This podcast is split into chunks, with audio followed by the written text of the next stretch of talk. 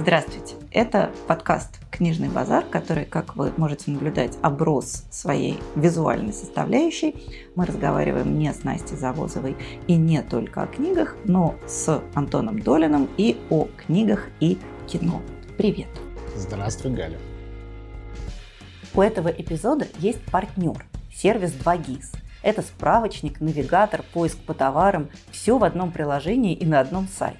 2GIS помогает искать организации, выбирать услуги, строить маршруты и экономить время и деньги. Например, 2GIS умеет искать компании внутри зданий и может указать правильный вход. Вам не придется плутать вокруг бизнес-центра в поисках нужного подъезда. Откройте карточку здания, нажмите на организацию, которую вы ищете. Нужный вход будет показан стрелкой. Функция работает и на сайте 2gis.ru, и в приложении. Установите 2GIS, перейдите по ссылке в описании этого выпуска. Сегодня мы поговорим, как и обещали, о, наверное, культовые абсолютно вещи, собственно, какие, наверное, абсолютно точно культовые вещи, культовых экранизациях романов Александра Дюма, культовых экранизациях культовых романов, потому что все-таки совершенно очевидно, что а, это вот тот случай, когда культ визуальных мушкетеров не перебивает культ мушкетеров литературных. Если в случае с, скажем, Шерлоком Холмсом я регулярно слышу какие-то изумленные возгласы, что надо же, там есть еще и литература под этим всем, то мне кажется, что мушкетеры и прочие герои Дюма, не только мушкетеры, конечно, они сохраняют свой литературный статус, то есть поющий Боярский не полностью вытеснил томик из серии «Библиотека приключений». Это так, ты, конечно, права, но я сразу не хочу сказать, что возражу, это не полноценное возражение. Вот в былые времена это даже не было настолько для нас важно и скандально, но сейчас, в эпоху новой этики, пересматривающихся постоянно каких-то репутаций, вот и мы с тобой до начала этой записи начали говорить о том, что Дюма, да, великий, но пользовался услугами людей, ну, не знаю, наверное, не, э, оборот, литературных афроамериканцев. Да, литературных афрофранцузов. На самом деле он сам был афрофранцузом. Да, как да, Здесь э, забавная деталь, это, это же так он э, в этом смысле французский Пушкин. Ну, я бы сказал, что он еще гораздо в большей степени афрофранцуз, да, чем а Пушкин афрорусский. Совершенно верно. Но это же и легенда тоже, но вот что африканский темперамент э, в его как бы, жилах это было. И это на самом деле было и ощущается, хотя, конечно, может быть, мы это додумываем, но мне кажется, что темперамент там был незаурядный. Из французских писателей Наверное, что-то подобное было свойственно, ну, может быть, Бальзаку отчасти, тоже, который был bigger than все. Но я сейчас о другом. Мы начали говорить о том, что вот многие его книги написал не он, и вот одни написаны лучше, другие хуже. Это так. Стандарты того, как какая книга написана вообще, они очень сильно менялись, читательские стандарты. То есть очень многие вещи, которые шли на ура в 19 веке, 20 отвергал, а 21 мог обратно реабилитировать, и бывало и наоборот, и это все очень сильно менялось. Но, во всяком случае, почти для всех очевидно, что когда писатель пишет очень-очень много, количество все равно сказывается на качестве. И в случае с Дюма, у которого гигантское собрание сочинений, и который, в отличие от тоже очень много писавшего Бальзака, все-таки писал в большинстве случаев именно для заработка. У Бальзака, допустим, были какие-то еще другие соображения. А, Дюма чисто коммерческий писатель, всегда таким был. А, ну, он гений коммерческого письма, очевидно. Вообще, всякий раз, когда кто-то наезжает на коммерческую литературу и пытается разграничивать низкие, как бы так называемые, и высокие жанры, я всегда привожу в пример Дюма, Конан Дойля и Стивена Кинга. И говорю, вот это великие писатели. Их величие, оно обусловлено уровнем письма в отдельно взятом абзаце или творчеством в целом, или фигурой, это вообще не важно. Так вот, я хочу сказать, сказать другое, что как раз те длинноты или знаменитые косяки и несовпадения, которые были почти в каждом романе Дюма, Сейчас это можно даже в Википедии прочитать. Я удивился, сегодня утром консультировался к этому вот разговору, и смотрю, даже там уже написано, раньше мы это передавали как тайное знание, что вот здесь этот герой знает греческий, а через 500 страниц он уже да ладно, забыл его. У нас Констанция меняет цвет волос на протяжении да. романа два ну, раза. Сегодняшних э, женщин это не удивило, может быть, тогда это тоже оказалось. А цвет глаз, только не говорите про тоже, контактные да, линзы. линзы и все. Вот, я к другому сейчас веду, к тому, что некоторые литературные недостатки некоторых книг Дюма, потому что, на мой взгляд, у него есть книги безупречные. Я вот готов на этом настаивать. Но большая часть его книг, поскольку их очень много, не безупречны. В них во всех есть э, такой ДНК Дюма, я считаю, даже в самых слабых всегда чувствую, что это его книга. И это очень интересная деталь, потому что именно о нем мы говорим, имея в виду его соавторов, неизвестных. И все равно настолько токсичен его взгляд и стиль, что он опознается даже в ранних, даже в слабых вещах. На Слушай, ты так говоришь токсичен, как будто это что-то плохое. Нет, а... это в данном случае прекрасно. Но я хочу сказать, что вот эти минусы экранизациями, они снимаются, даже плохими экранизациями. Почему?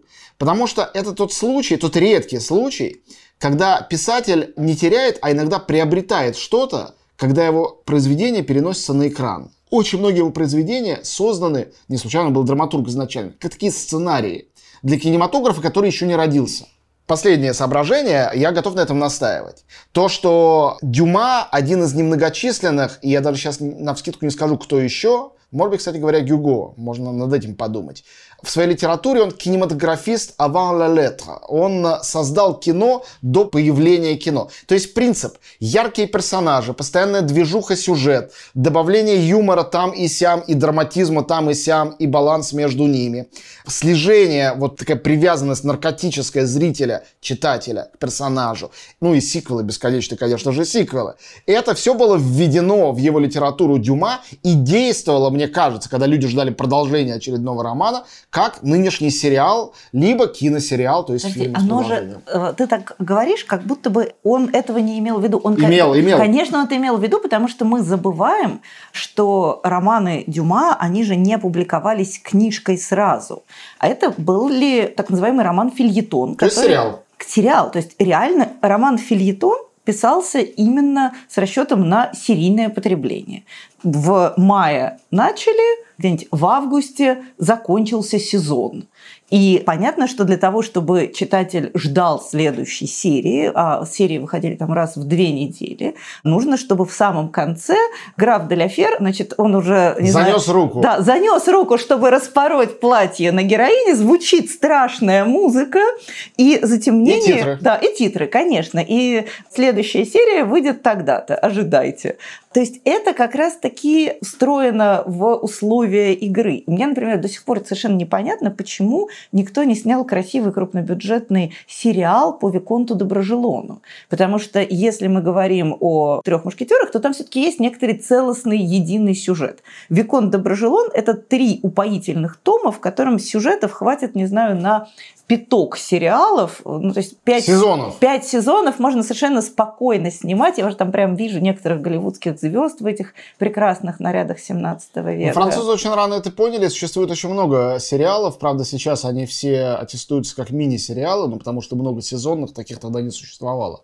5 серий, 7 серий, 8 серий по всем основным произведениям Дюма. Несколько графов Монте-Кристо, один, как минимум, знаменитый Жозеф Бальзамо. И Жозеф Бальзамо, между прочим, ты не смотрела его? Нет. Это не самая лучшая их общая работа, но тем не менее, этот сериал делал Андрей Юнибель. Это одна из позднейших его вещей. Юнибель, который создал Фантомаса, который сделал Горбуна, Капитана, все эти приключенческие фильмы. И который все время работал, соответственно, с Жаном Море как по этому ну, перечню да. ясно. И Жан Море, пожилой уже, там играет графа Калиостро, он же Жозеф Бальзамо.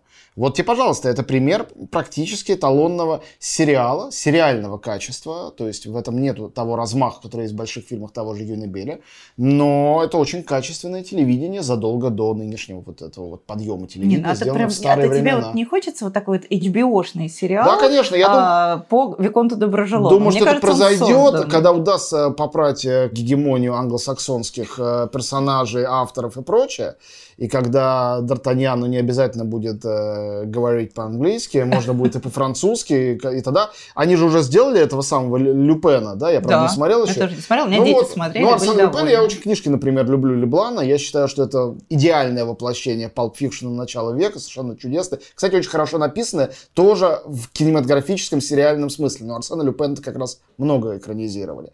И вот, пожалуйста, сериал сейчас случился с Амаром Си. Я думаю, что с Д'Артаньяном, Эдмоном Дантесом, графом Дебюси э, или Делямолем или кем-нибудь еще, все это вполне можно осуществить сейчас в наши времена. И учитывая, как востребованы исторические сериалы, Ну, мне кажется, мы уже фактически начали отвечать на наш любимый вопрос, почему Дюма настолько экранизируем, настолько постоянно присутствует в визуальных воплощениях. Мне кажется, что ответ действительно совсем простой. Он изначально писался по тем же абсолютно законам жанра, по которым живет развлекательный, коммерческий, приключенческий кинематограф. То есть это... А ты замечала, что те вещи, которые в литературе все-таки есть этот э, неистребимый, даже в нас он сидит с тобой, штамп, что есть высокая литература, настоящая литература. Я борюсь с этим да, в себе да, и в мире, и тоже. уже почти победила. Я хочу сказать, что все равно Дюма или Жен Сю, другой очень мой любимый писатель, который э,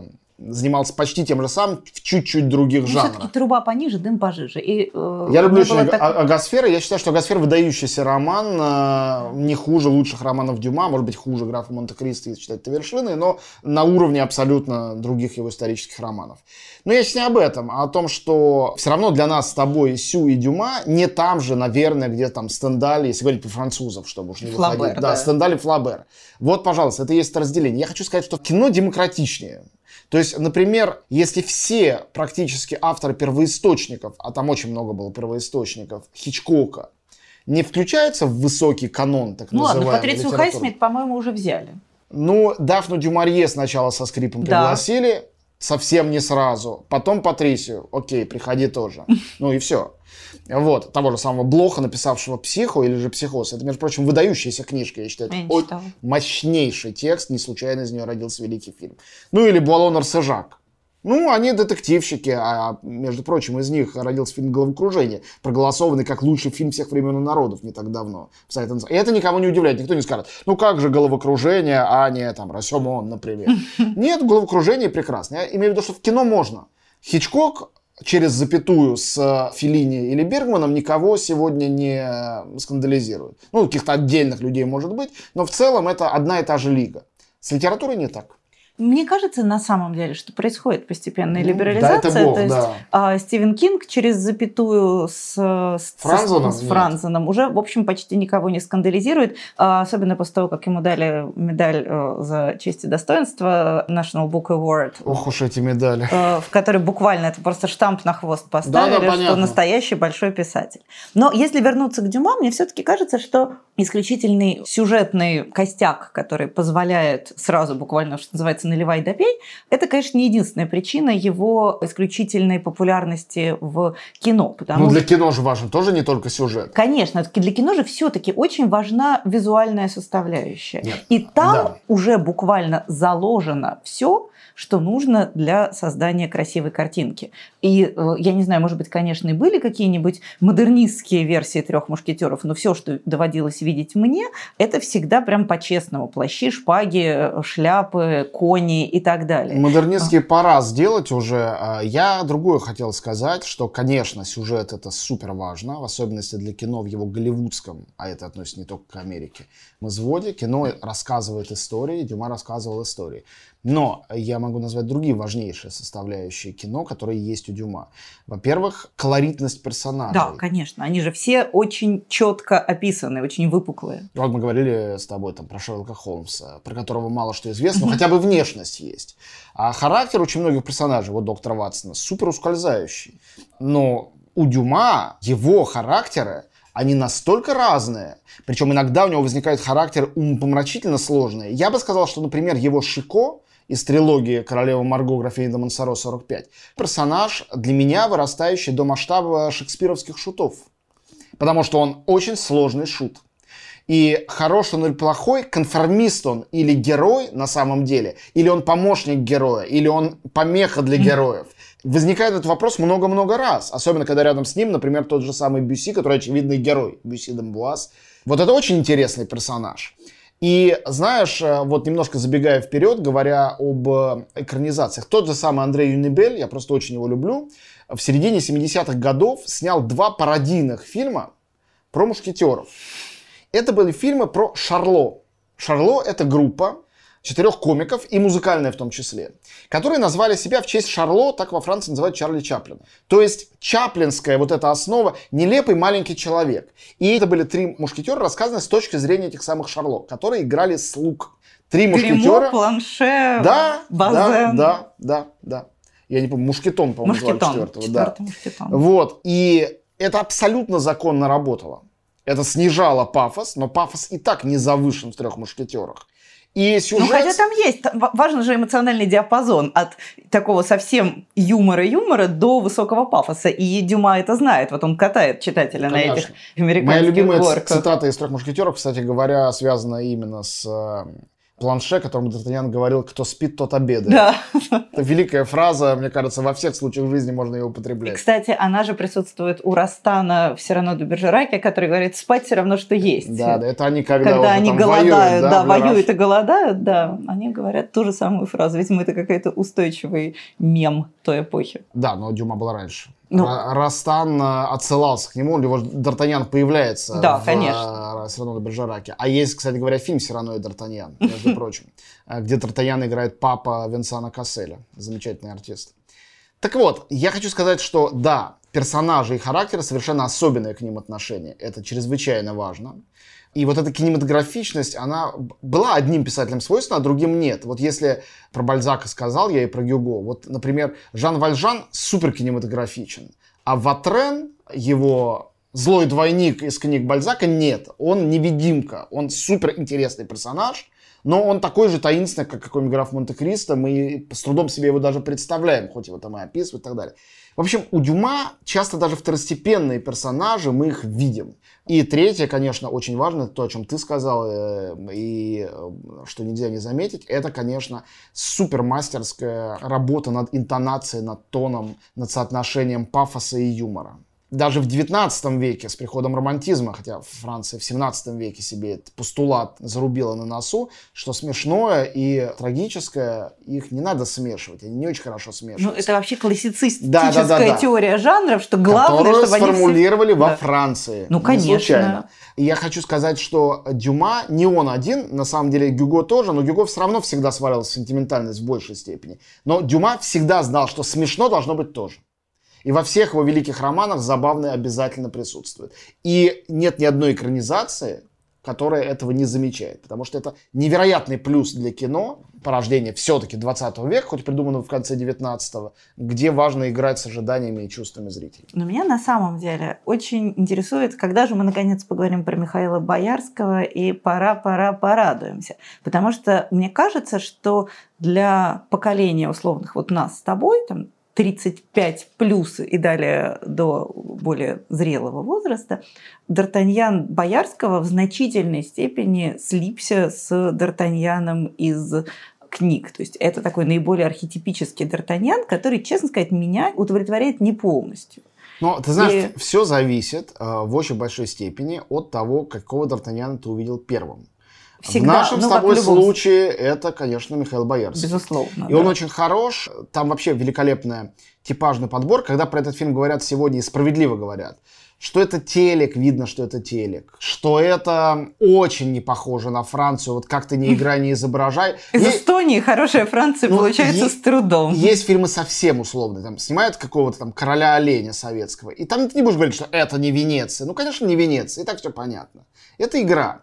А тут все-таки есть элементы театральности, а есть элементы, ну, как бы вот, вот это все-таки настоящая якобы Франция. Но почему это все равно работает до сих пор? Причины две. Первое – это типажи и актеры. Как я сказал, Дюма на этом строится. И второе – это музыка. Это та экранизация Дюма, которую музыка, ну не хочу сказать спасла, она не то что шла ко дну, но создала. И поэтому не случайно ты первое, что говоришь, пора, пора, порадуемся, потому что невозможно без этого. И, кстати говоря, вот это вот «Мерси Буку» или «Пуркуапа», который не мог расшифровать ни один советский тинейджер, а это очень хорошие... Да ладно, не мог расшифровать. Там сначала по-французски поют, а потом Да, по-русски. я и говорю.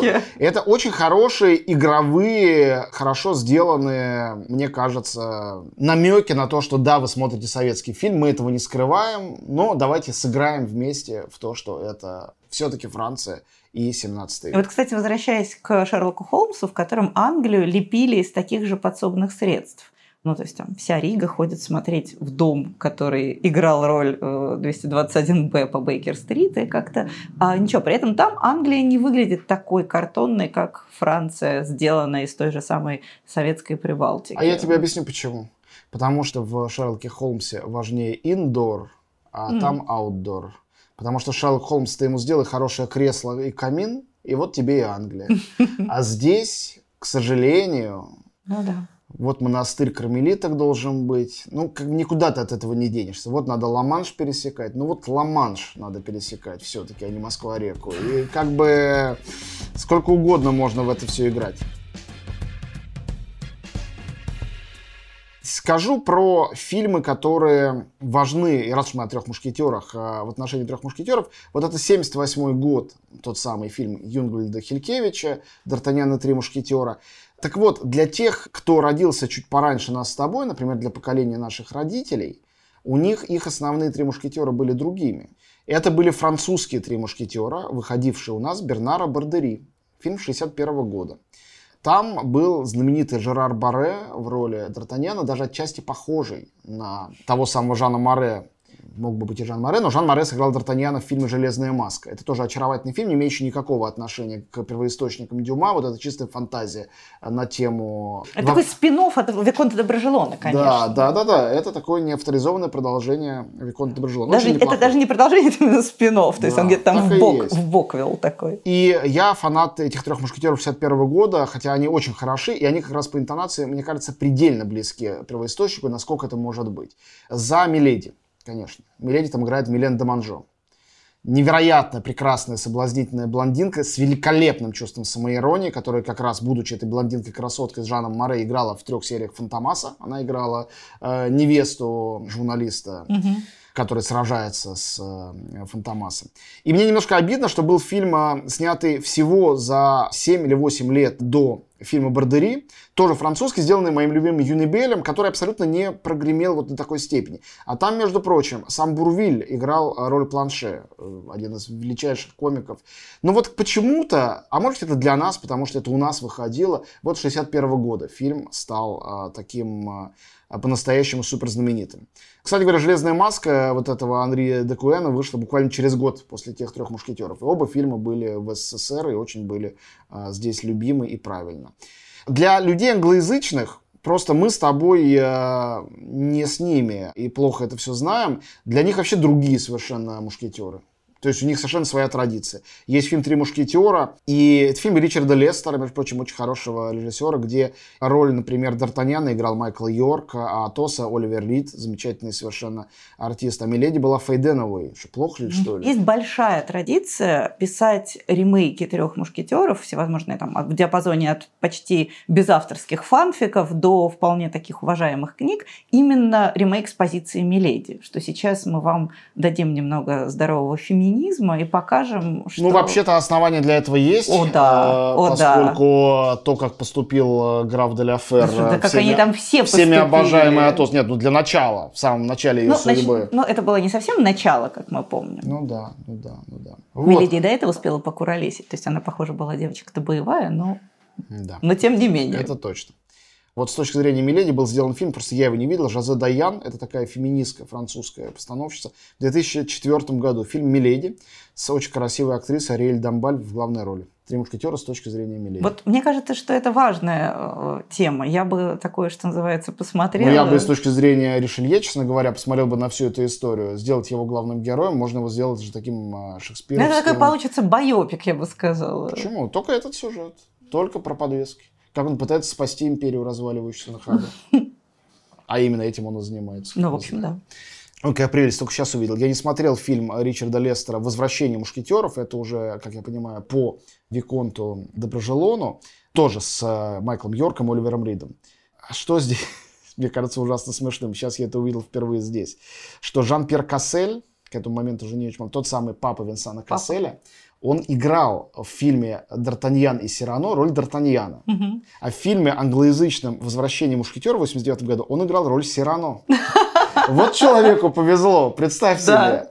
Причем в обоих случаях это такое появление какое-то недозволенное Дюма самим.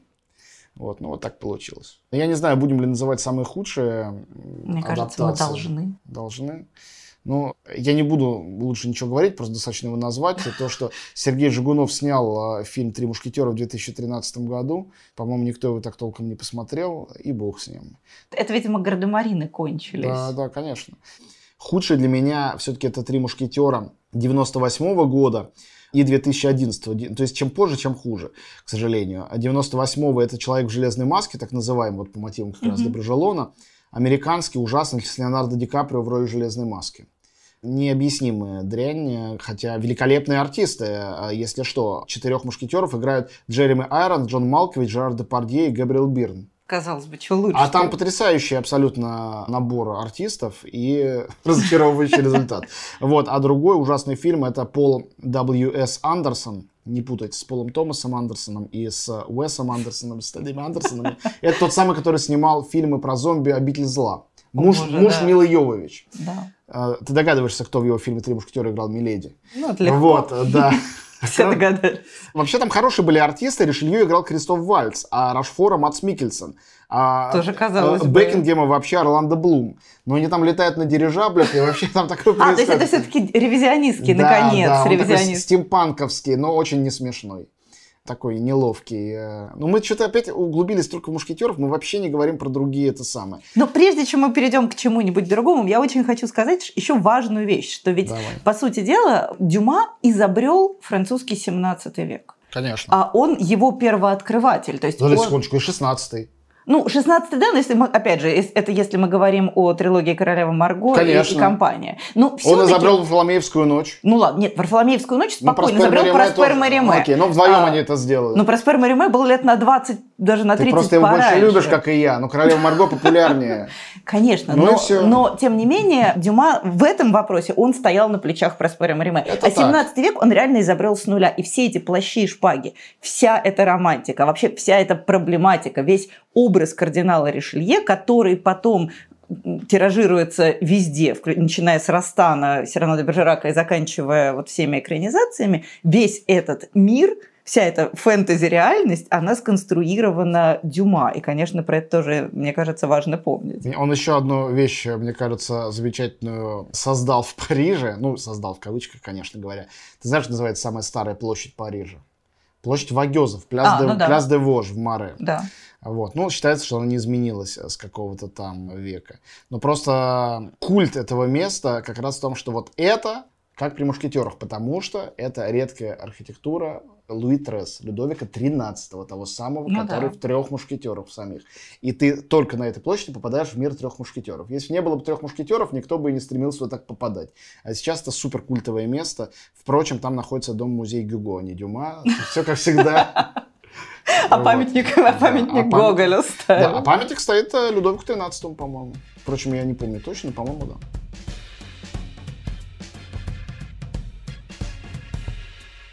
следующие фильмы и экранизации, давай хотя бы немножко поговорим про граф Монте-Кристо. Мы до эфира да. договорились, что это шедевр Дюма, да, но решили о нем не говорить вообще.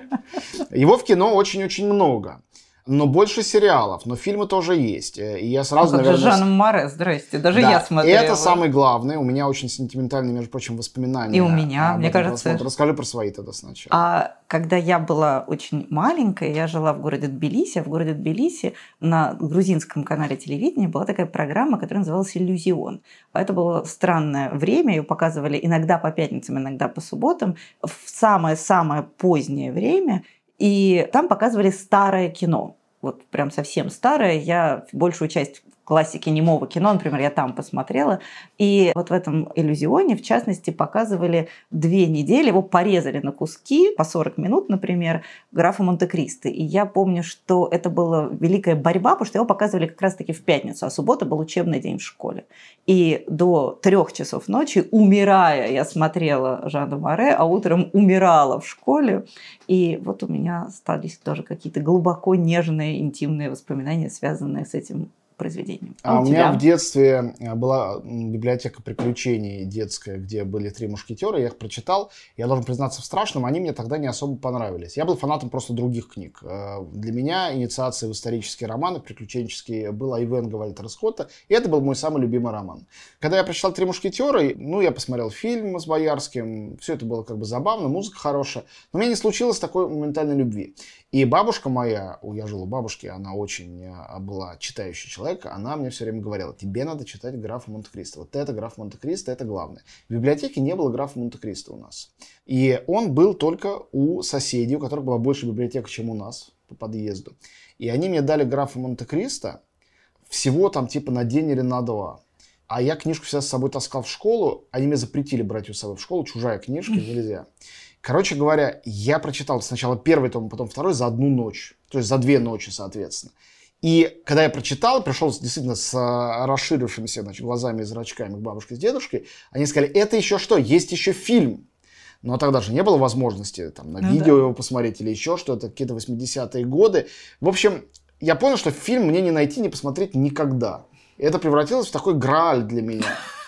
Мечта найти фильм про графа Монте-Кристо. Тогда, конечно, никто не знал, что этих фильмов может быть больше одного. Фильм. Французский фильм. И вот однажды я был на даче и поехал с дедушкой, по-моему, в город Солнечногорск, который неподалеку от нашей дачи, на рынок закупаться какими-то продуктами. И мы смотрим в единственном местном кинотеатре Сенеж афиша. Сегодня граф Монте-Кристо. Вечером. Дело было там в 12 дня. Я понимал, что никто до вечера со мной там не будет, другой город и так далее. Но мне было, я не знаю, сколько лет, 10-11, что-то такое. И я сказал, дедушка, ты должен это сделать для меня. Короче говоря, дедушка, надо дать ему должное. Он явно уже к этому моменту устал. Он пошел, купил два билета, и мы вернулись туда на этого графа Монте-Кристо. У меня осталось такое не очень пристойное, но я прям до сих пор его помню ощущение, воспоминания. Он же очень длинный, этот фильм. Он идет, по-моему, больше трех часов. Я помню, было лето, что я влип в кресло в буквальном смысле слова. И я так вспотел, что когда фильм закончился, я встал, я отлеплялся от этого сиденья.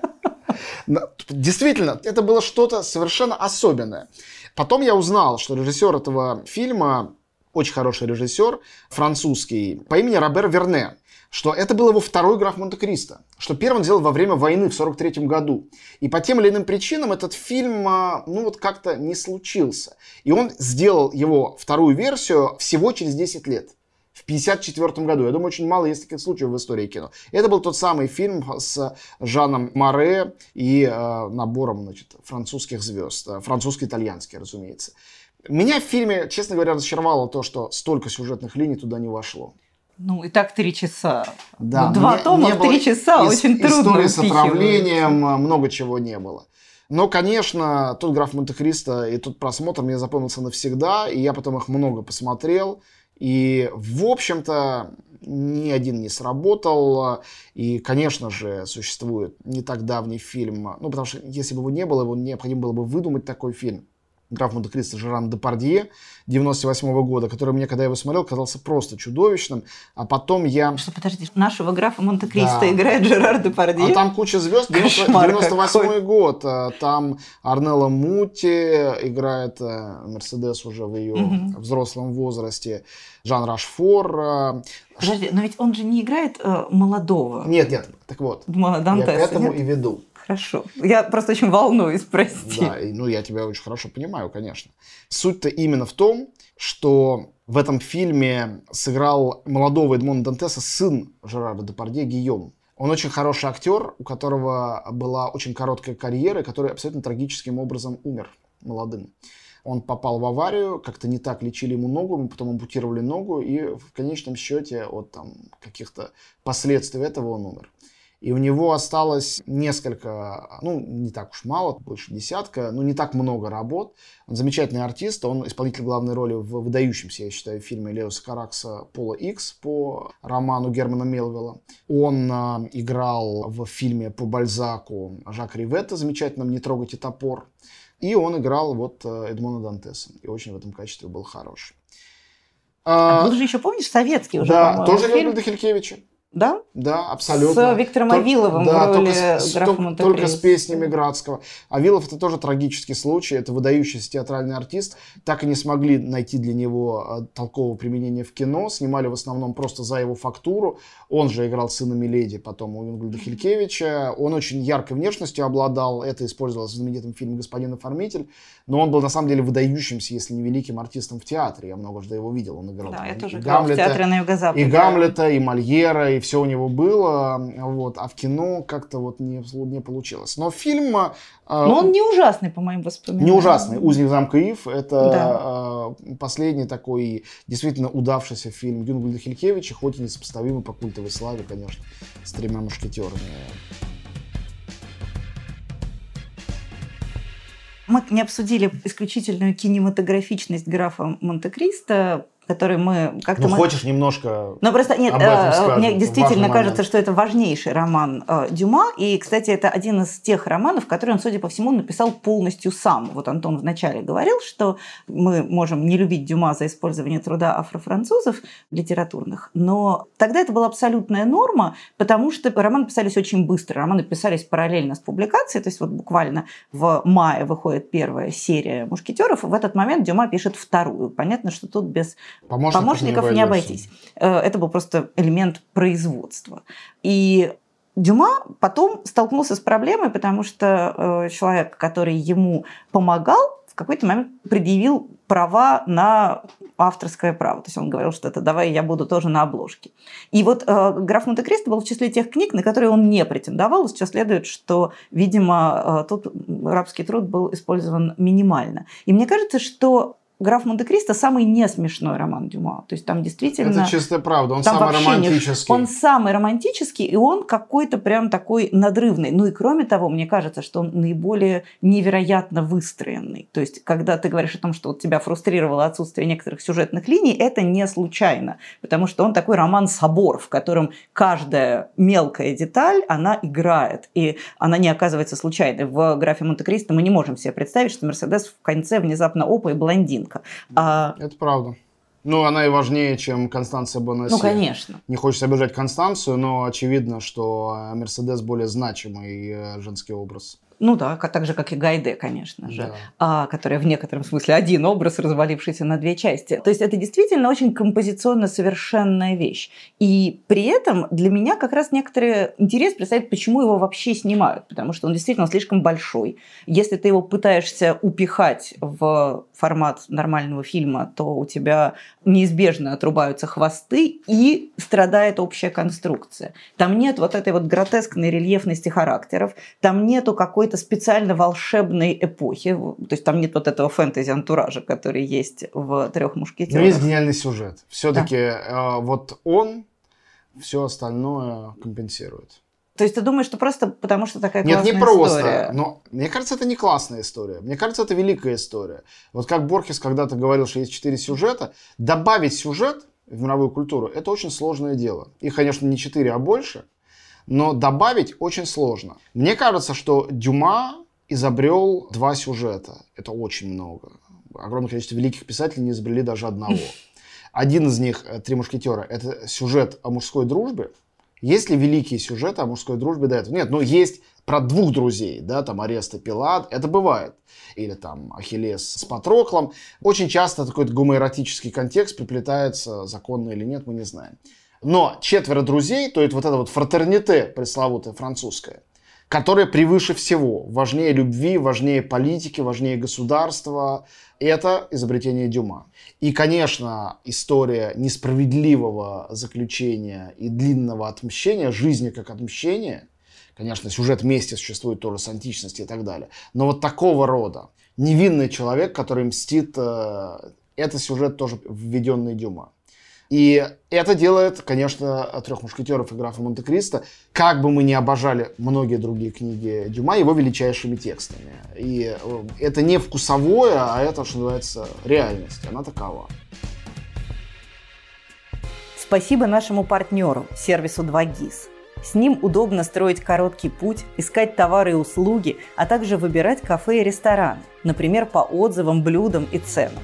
А еще 2GIS – это голосовой навигатор. И в нем, кстати, можно выбрать мой голос и пройти со мной нужный маршрут.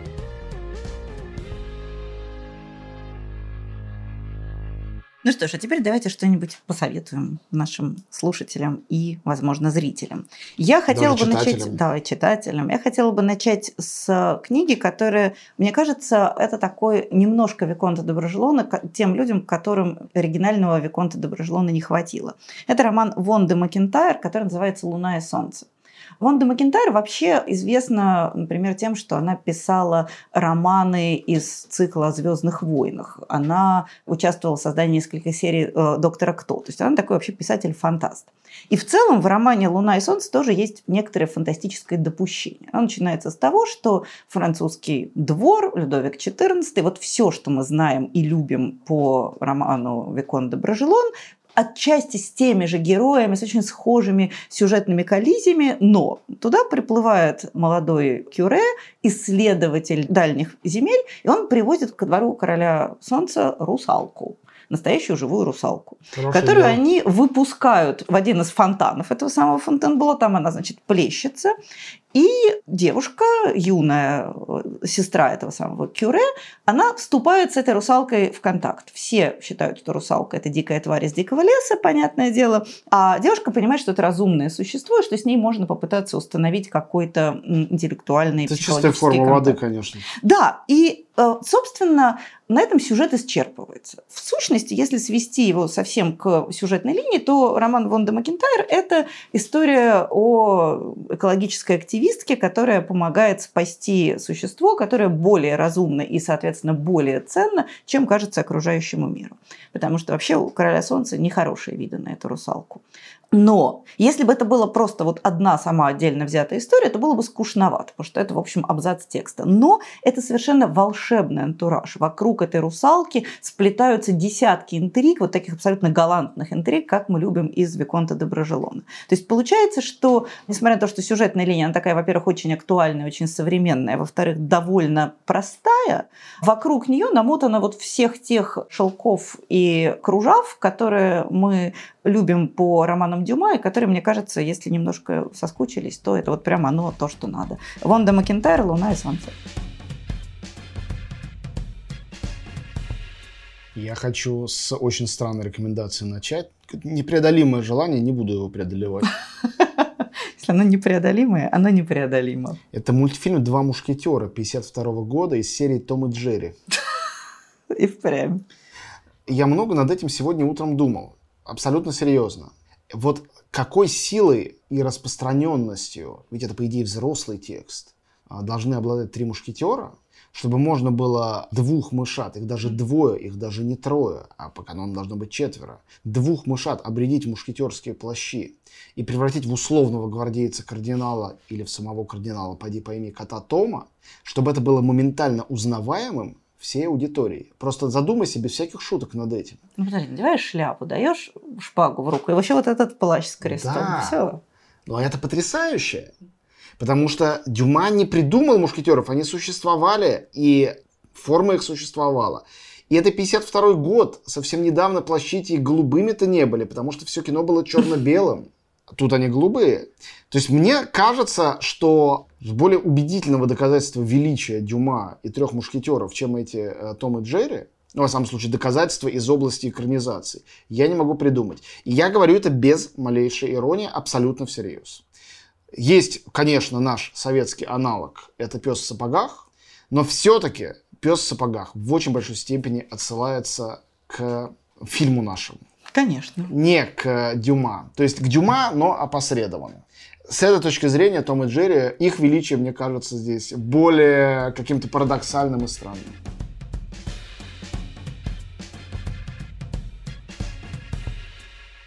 Я хочу порекомендовать роман, с одной стороны, очень известный, очень очевидный, а с другой стороны, может быть, не очень известный ровно в этом контексте. Это роман Хани Янагихара «Маленькая жизнь», вокруг которого, конечно, было очень много воплей и э, разные полемики несколько лет назад. Сейчас все несколько успокоились. И понятно, что в этом романе есть много мотивов в диапазоне от мизери порн до темы сексуальной ориентации, гендерной идентичности и так далее.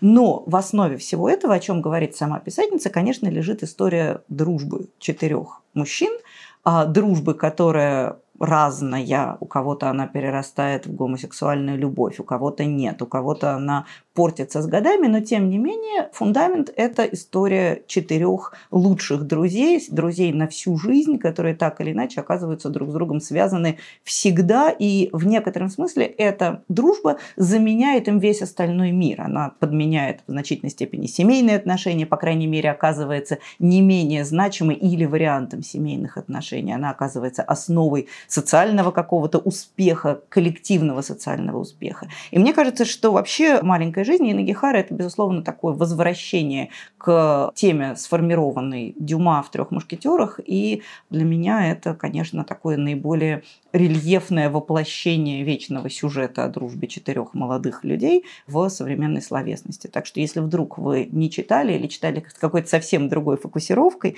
то попробуйте посмотреть на маленькую жизнь Хани Нагихара еще и под таким углом.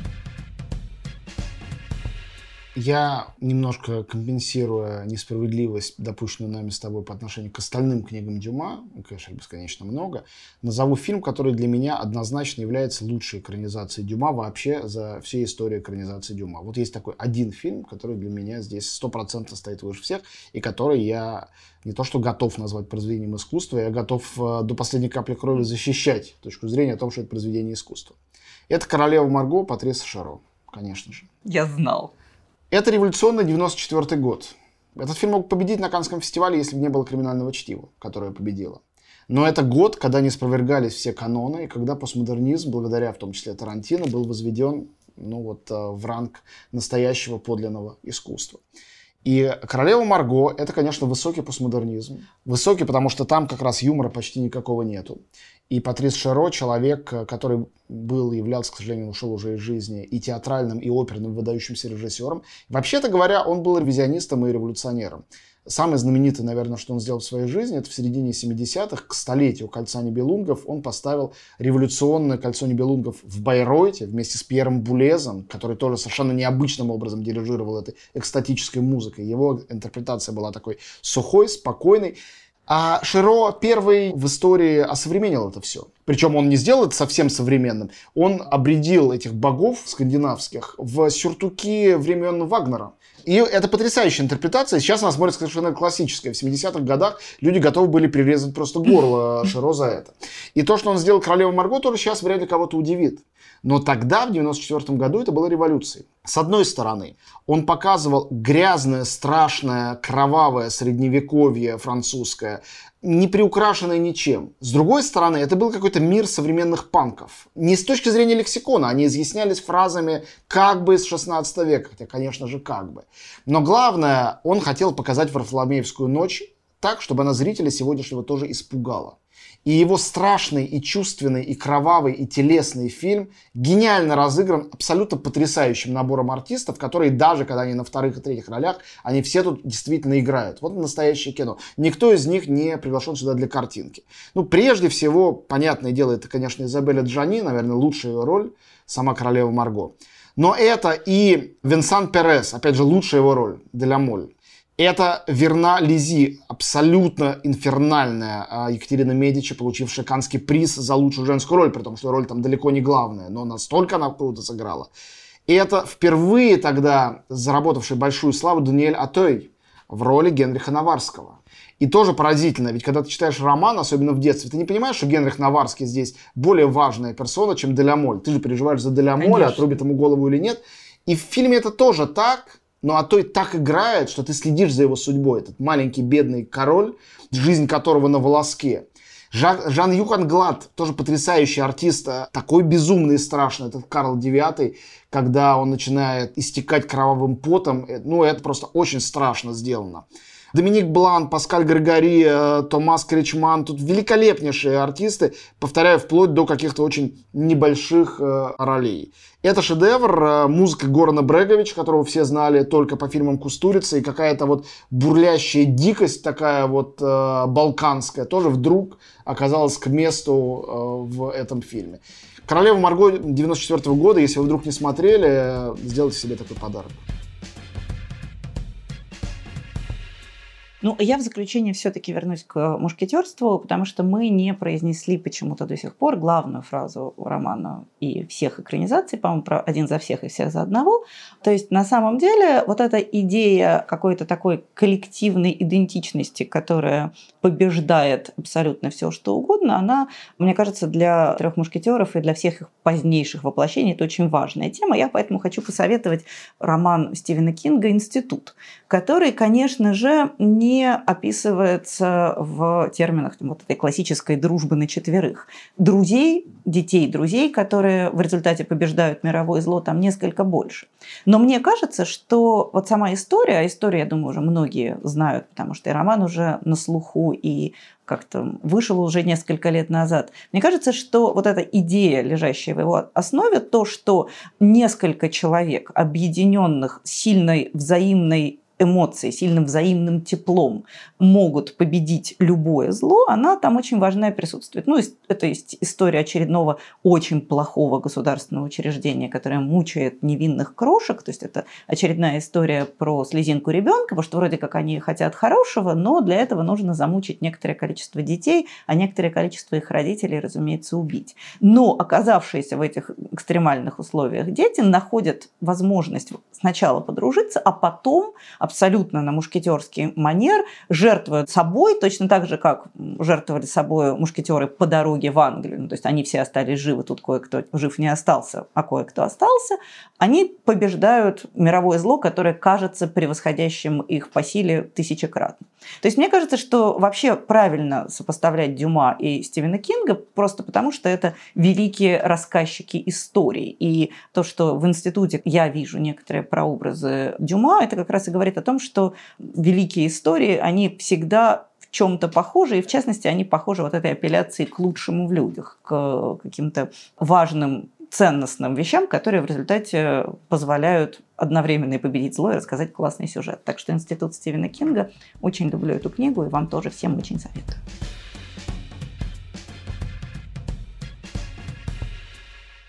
Ну, а я закончу наш перечень рекомендаций выдающимся фильмом, который не поставлен по Дюма, но без Дюма, конечно, никогда не родился бы на свет.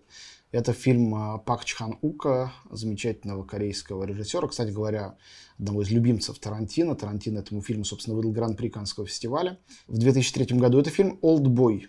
Ты, Смотрела. Всего... А, ну вот. Не полюбила, нет. Ну, ты не обязана любить. Это история обычного человека, тривиального. Ну, это граф Монте-Кристо, да, да. конечно. Который однажды, неизвестно почему, поскольку он ни в чем не виноват, вдруг его хватают и заключают в заточение на такие же 15 лет. И когда он выходит наружу, он сначала хочет узнать, что произошло, а потом решает отомстить тем, кто ему кажется виноватым. Там совершенно неожиданный разворот этого сюжета. Надо сказать, что это изначально японская манга – одноименная, где переосмыслили сюжет Дюма, а по-своему его переосмыслил Пак Чханук. Это очень яркое кино, очень индивидуальное, совершенно ни на что не похожее. Единственное, друзья, серьезная рекомендация, если вы вдруг решите смотреть то, что я вам сейчас посоветовал, ни в коем случае не смотрите ремейк американский в 2013 году, 10 лет спустя, был сделан ремейк э, с Пайком Ли, замечательным режиссером, но просто фильм совершенно несопоставим по качеству с корейским первоисточником. А вот если корейское кино вы не знаете, не любите, оно вам не знакомо, то «Олдбой» — это очень яркий способ с ним познакомиться и узнать, что вообще это такое. «Олдбой», Пак Чанук, 2003 год. Напоминаю, что подкаст «Книжный базар» в этом выпуске поддержал сервис 2GIS. Это подробные карты и навигатор, но не только. 2GIS также помогает искать организации и стрелкой показывает правильный вход в здание. А еще с ним удобно выбирать кафе и смотреть объявления о продаже и аренде квартир. Заходите на 2gis.ru или скачивайте приложение. Все ссылки есть в описании эпизода. Ну что ж, на этом на сегодня мы заканчиваем. В следующий раз мы с Антоном Долиным поговорим о Михаиле Булгакове, мастере Маргарите, собачьем сердце и экранизациях этих и других текстов, которые были сняты в разные годы. До свидания, до встречи. Всем пока.